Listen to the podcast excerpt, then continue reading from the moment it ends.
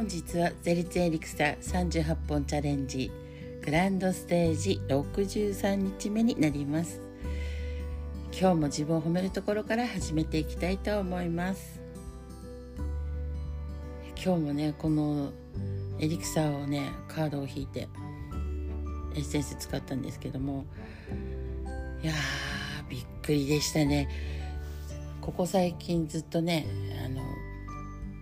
恥ずかしいというか あれですけども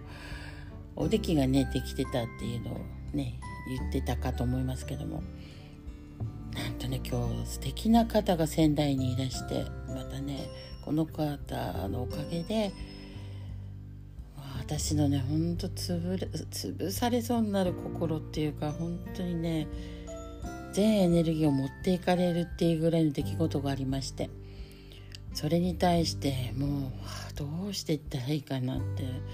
本当すごくねもう自分っていうのが嫌になるくらいの出来事だったんですけども。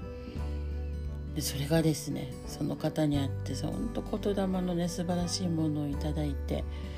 そしたらですね本当このエリクサーのカードにね出てたんですけどもそういうのがね全てうまくいくよってね後押しがもう朝からあったわけです。そんな本当あるかいななんて思ってたらねあったんです、うん、そしてねなんと見事に帰ってきたらですねそのおできがですね破けてたんですよ。破裂して。いや見事にねまあ去年の暮れもねあったんですけどその時もね大きな自分の中のねデトックスだったんですけどもそれはもうかなりね今回なんてもんじゃないくらいひどかったんですけども見事にね今回もこのこの破けたタイミングっていうかすごいなと思ってるんですけどもまあそれでねほんと今日はねすごい方とね出会って、まあ、言霊ってほんと素晴らしいって思いました。私がよくね祈ってますとか言うんですけどもねもう祈ってますじゃないんですね。そういうのとかもねいろいろとこう言葉というのをね変えていくと変わっていくって意識してね変わっていけるっていうことなんですね。でこれが波動だってことなんです。この波動の中でもねこう数値波動の数値があるんですね言霊にも。でこの数値の中で言ってはいけないっていうのと言った方がいいっていうね。そういうのがあったりします。ね言葉ってそんなに違うのって思うけども、うん、波動って本当すごい周波数でこういう周波数とかねそういうのを振動数を下げるという行為をしないことが大事なんですね。なんですねこういうのを自分でやっぱり上げていくっていうのが大事だよっていうことでした。なので運気もね必然的に上がっていくってことなんです、ね、だから周波数を上げるのってね大事だよっていうことでまずは人はねこの言霊言葉でできるよっていうことでした。なるほどと思っていましたね。なのでねこういうのも踏まえてちょっと今日もまたね読んでいきたいと思います。と日本神話もどんどんなんかすごいことになってきましたけども。では降ることに伝う戦に負けた竹見方は天津神に国を譲ることを誓いお母さんの布川姫のすばに閉じこもってしまいました竹三日月は得意顔で出雲に戻ってくると大国主に「お前の子供たちはアマテラス大神の仰せに従うと約束した。お前の返事は？と威圧的に聞いてきました。大国主はもともと心がおおらかなので、子供たちの申す通り、この足原の中津国はお譲りしましょう。その代わり私にアマテラス大神が住んでいるような立派な宮殿を作ってください。そして天津神の子孫が栄えていくのと同じように私の子孫も絶えることのないようにしてくださいその約束の印である神の火を燃やし続けてくださいそうしてくださるなら速やかに隠居いたします。私の子である180の神々は今年の主に仕えていますので天津神に背くことはないでしょう。このように非暴力主義を貫いた大国主のおかげで全面戦争にならずに少しの小競り合いだけで国譲りに無事決着がついたのです。竹三日土の神が大国主の願いを天照大神に伝えますと快く許されたので早速出雲の田岸というところに大国主のために宮殿を作られました。これが出雲大社ですね。出雲大社は大社造りと呼ばれる立派な建物で太くて大きなしめ縄が目を引きます。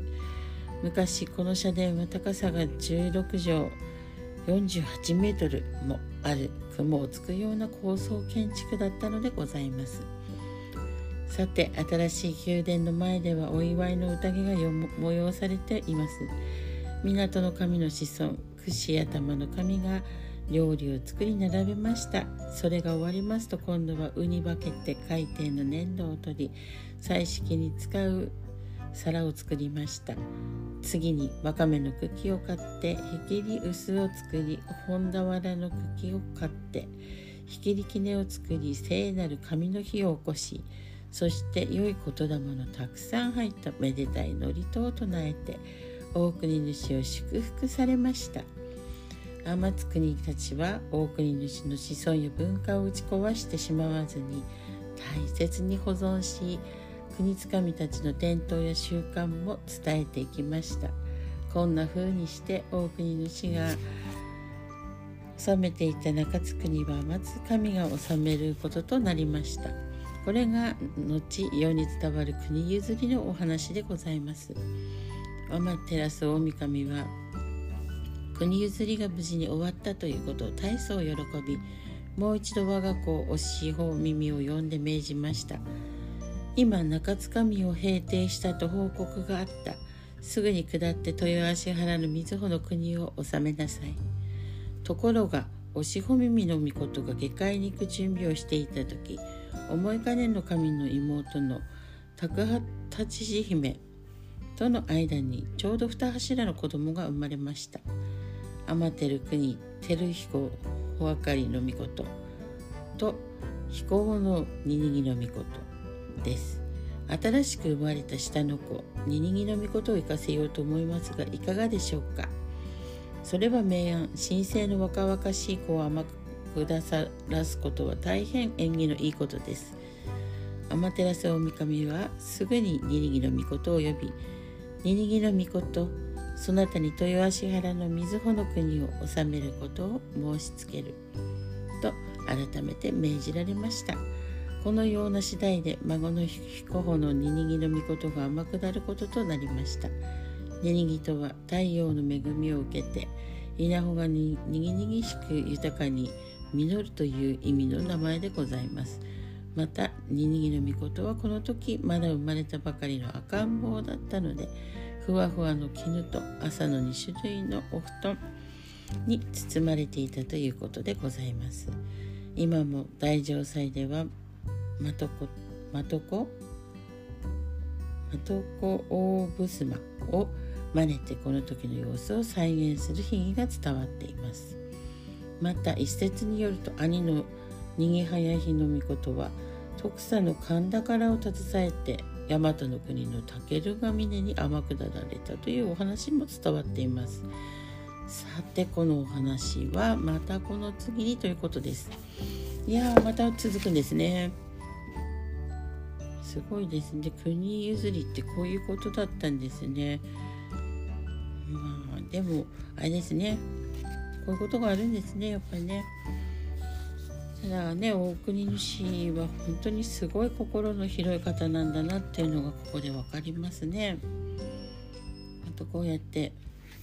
簡単にね国をお譲りしてその代わりに大きなね出雲大社を作っていただく。なんかねほんとこれにドンピシャなことが今起きてる感じなんですけどもほんとんかあるんですねこういうのってね。まだね今のところ私も全全容をこう話せないところですけどもいずれねまた話せる機会があったら話したいなと思います、まあ、人生ねいろんなことがあります。そんな時にね本当自分をね助けてくれるってやっぱ自分ですね。うん。そしてね今日もとってもいいことを教えていただいたのはやはりね自分で立つってことが大事です。両足をねでーんと本当肩幅にね広げて本当にこの軸になってそして立つ。そして自分の軸をね揺るぎないものにするってことです。この立ち上がらない限りねやっぱり人に支えてもらったり支え合ったりっていうのの前にまず自分が立つということです。この立つってことをねしっかりやらないと何をしてもうまくいかないということでした。なのでねあそうだなってすごい共感したというかね、うん、そこを間違っちゃいけないなっていうのを感じてきました。なので自分の軸をねしっかりするということですはいなんでねそうするとおのずとね良くなりますよってことでそして今日はですねいっぱい聞いたんですけどもその中の一つをねちょっとお伝えしたいなと思ってます。ね、忙しいというこの言葉。ね、忙しいってどういう字を書きますかっていうとね立身弁になくす立身弁は心ですからね。心をなくすという意味なのでこの忙しいっていうのを使わないということなんですね。ねよく使ってます。私も。うん。あ忙しかったな。今日も忙しいとかね。使ってました。これはねエネルギーをかなり下げるそうなんです。で自分自身の心をなくしていくことなのでねどんどんエネルギー奪われた他にね下がっていった他にねもう自分もなんかそうなっていくみたいなんですなのでねこの亡くなってから今度補充するエネルギー上げるってものすごい大変な作業っていうか時間なんですね。下がるのは一瞬ですけども上げるのにはねかかるんです。なので上げるっていうことを常にやっとかないと本当に上がっていかないんですね。なのでね本当まあよくね口癖で皆さん言うと思うのでこれはシェアしたいなと思っておりました。もともと聞いていたね言葉ではあったんですけどもあやっぱりねそうなんだと思って今日もね聞いてました。なんか当たり前なものがこうなんでしょう意識しなくなってスルーした時って怖いですよね。そんなの知ってるよってねもう知ったかぶりの頭になってんですけども要はね頭じゃないんですねもうほんと意識してて潜在意識からねこうやって変えていく習慣化していくっていうのとっても大事なんですね。これをね忘れちゃうんです。で忘れてしまった時にこんな変なね言霊をね使ってしまうんですね。なんでこういうのを一つ一つ意識していくあそうなんだなって受け入れていって意識してそしていいね言霊を使っていく。先ほどもね「古事記」の中にあったんですけどもそこのところに、えー、なんだっけ言霊？ねお祝いの祝福の言霊をたくさんね述べるってあったけどもそういうことなんですね。ああやっぱこういうことなのかっていうのがだんだんこうリンクしてきたんですけども皆さんいかがでしょうか、えー本当素敵なね明日も日曜日ねお過ごしください。どうですかね皆さんね。明日は日曜日ですけどなんかやることありますか？ね。そう。あともう一つね。そう。もう一つちょっとねプレゼントしましょう。これねさっきね母にもあの電話で愚痴で言ったんですけども鏡をね女性は特に見るじゃないですか。鏡をね毎朝見るたんびに何て言葉をかけてますか、ね、そのたんびにねやはりこれも祝福のねいい言葉をかけてあげてください。ね、自分の本質魂がね喜ぶようなこと言ってあげるのって誰もいないです。なのでね自分で言ってあげてください。ね、わあ素敵ってね私の絵がほんと素敵だわとか可愛いわとかねもう二重が最高とか そういうのでもいいしね。いろいろねあると思います。言ってみてください。で徐々にねえっ、ー、と今日のシェアをねしていきたいなと思ってるので楽しみにしていただければいいかなと思っております。はい。なので、えー、そうですね。また徐々に言っていきますね。はい。なので皆さんねそう自分で自分の足で立つ。これがね人っていうことなんだそうですよ。誰かにしてもらうとか神様にお願いしたらしてもらえるとかそういうのは全くないそうです。ね、自分で立つから初めて神様にもそのご報告をして私はこうこうこういうわけで自分で立ちますと言わないと。何もならないんですね。なんでその宣言をするっていうのが大事だということでした。今日のお話はここまで。それでは今日もね波動風呂ぜひ入ってくださいね